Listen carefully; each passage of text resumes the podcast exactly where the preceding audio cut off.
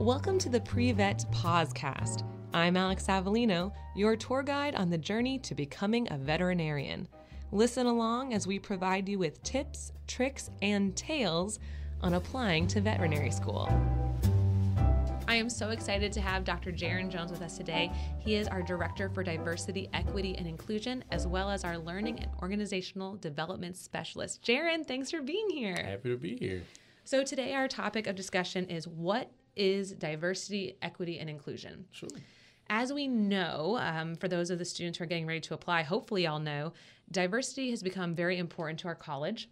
Um, we talk to students about their understanding of diversity and the type of diversity they bring to the table mm-hmm. um, on the application. And you're actually on the admissions committee. I am. Yep. So you really understand the application process and what it means to review an application. Yes.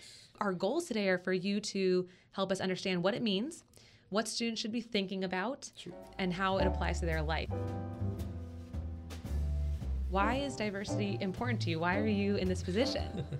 um, why am I in this position? Uh, well, because diversity is very important in terms of uh, bringing uh, an array of perspectives and lived experiences into veterinary medicine, um, whether it's socioeconomic status, race, gender, age, class, sexual orientation.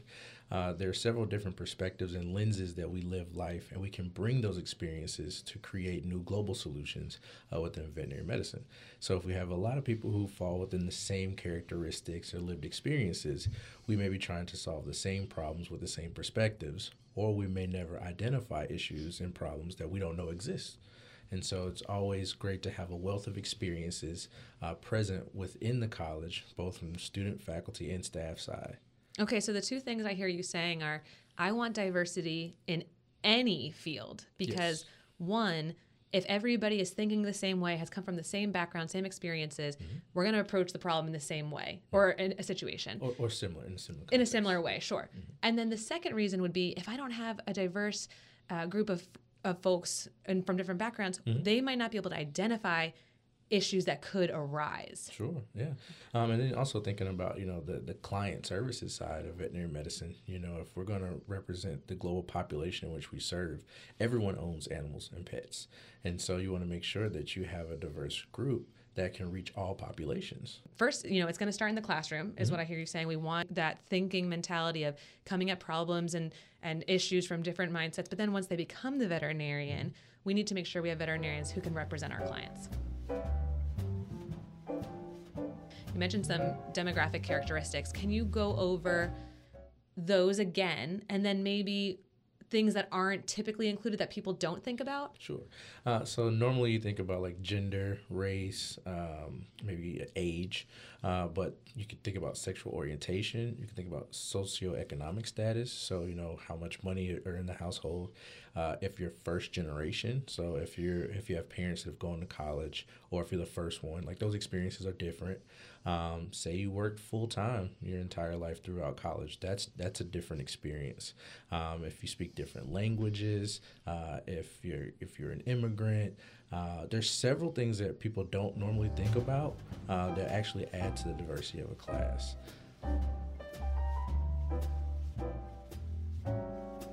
So, mark me if I'm wrong, but the way I've been explaining it to students is they could approach the essay from an inverted pyramid. So, they could picture a triangle upside down. Mm-hmm. And if they start with, This is what I think diversity, equity, and inclusion means. Mm-hmm. So, they, then we know they understand what the topic is. Sure.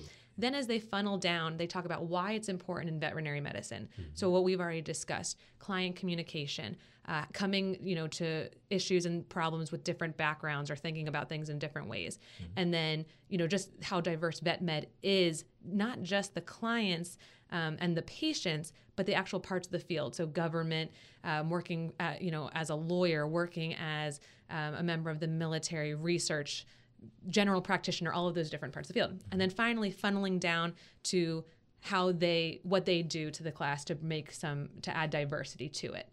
Yeah, and I think that when you think about how you add to diversity, uh, I think that several of the responses that I was seeing was them trying to express their diversity when rather uh, they could also go into discussing why diversity is important and how they can be an ally for diversity, how they can be a champion for diversity. Those are the ones that really stand out.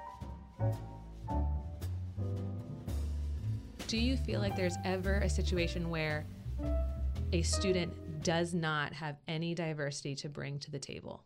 Yeah, never. That's that's absolutely not the case. Everyone has something to bring in, in the realm of diversity. And so for those students who are getting stopped in their tracks thinking, I still I still don't know. I don't have it. I don't I don't have anything like that. What are we telling them? They definitely want to review the definition of diversity again um, and, and do research within diversity, equity, and inclusion. Um, because if you're looking at the surface level definition, that's probably where people are getting stuck. You'll start to find that there's more, uh, there are more resources to help you understand that. Oh, this this thing about me, this lived experience is different. You know, we all have a different story to tell. Uh, we all have our unique experiences of how we got here. Um, so owning those unique experiences is key. So if you feel like you're not diverse, you're not de- looking deep enough within your story.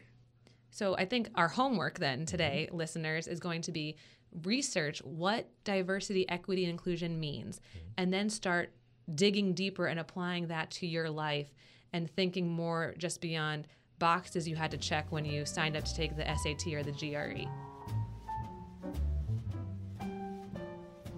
Dr. Jones, mm-hmm.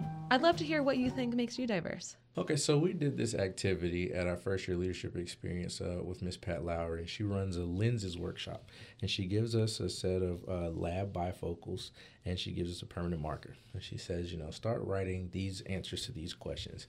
Um, and some of the answers that I wrote were just descriptors about yourself. So I'm tall, I played sports, I'm athletic, I'm an African American, um, I first generation PhD student, I have a beard. You know, uh, I've traveled a couple to a couple countries. Um, I don't have much educational debt. You know, and so she had us write all those things down on our glasses and then put put them on. Now we could still see the people in front of us, but we had all these words written in front of us. And so then we would exchange that with someone else. And it was a way for us to recognize that we all look and live life through our own set of lenses. Mm-hmm. And so we have all these descriptors about who we are and what lived experiences and perspective we bring into uh, veterinary medicine or any field that we're a part of. Um, and so it's a real good way to help you start to think about, you know, oh, well, these are the things about me. And these are some of the things that may make me different, but also make me similar as well.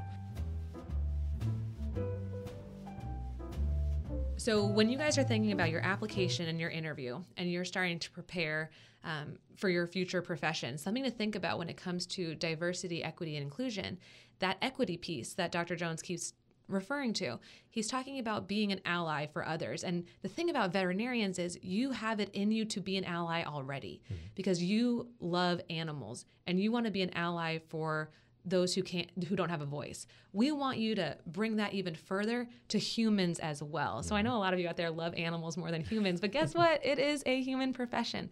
So when you're thinking about, you know, I want to be a vet to help those animals who can't speak up for themselves, start taking it a step further and think about what what kinds of people can I help? What kinds of what kinds of opportunities do I have that others haven't had? And how can I try to help them have those similar opportunities so they can also be successful? So, Jaron, you know, what are some oops moments that you think can happen with diversity and equity inclusion? Are there sometimes where it's like, uh oh, something, whoops? Yeah, I think um, when you make the assumption that you know how to help someone mm, um, mm-hmm. rather than asking them, how can you help them? Oops. Um, so it, it, happens a lot. Um, and it's unintentional, it's with good intent. Yes. But it, I always talk about impact versus intent, making sure that the impact that you have matches the intent in which you hope to have. Because we're assuming intent might be a lot higher than the impact. My intent is really, really good, but then my impact is like, oh, oh, that was not what I meant. Right, exactly. And so, what I recommend people do is that uh, when they recognize a space where they're trying to help, yes, go to that person sure. personally and ask, how can you help? Uh, because maybe they may not want what you think they need. Yes. Um, and also, it could end up causing more harm than good for that individual. Of course. And so you never want to make assumptions. You always want to ask more questions and ask more stories. Yes. And and have effective communication.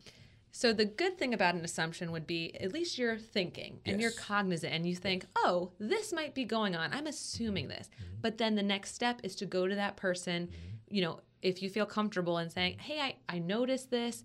Um, it struck a chord with me. Is there something I can do for you?" You lead with intent.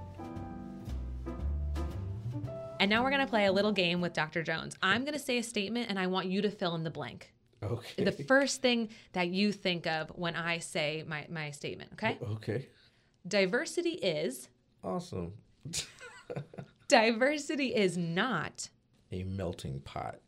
You usually hear that a lot where they say, you know, everybody gets in and makes this one, like, I don't even know, cheese spread. No, it, it is more like a fruit salad. Every piece makes something oh, delicious, but each has its own flavor and nutrition that it brings to the overall experience to the palate. Okay, so what I hear you saying is if we are calling something a melting pot, we want everyone to just kind of meld together and you can no longer have those individual differences. Everything ends up tasting the same. Right. Yeah. That is great. I love that. It's more of a fruit salad. Mm. So refreshing. He'll live longer. You sure will. And because you'll be having all that diversity of thought and we'll be able to fix all these problems. there you go. I want to thank Dr. Jones. Thank you for being here today and Thank helping us understand a little bit more about diversity, equity, and inclusion. You know, your homework, uh, listeners, is to do some research into what diversity and equity and inclusion means, why it's important for veterinary medicine, and how you can not only bring diversity to the table, but how you can be an ally for others. I'm Alex Avellino, your pre veterinary advisor, and we will see you next time. Peace.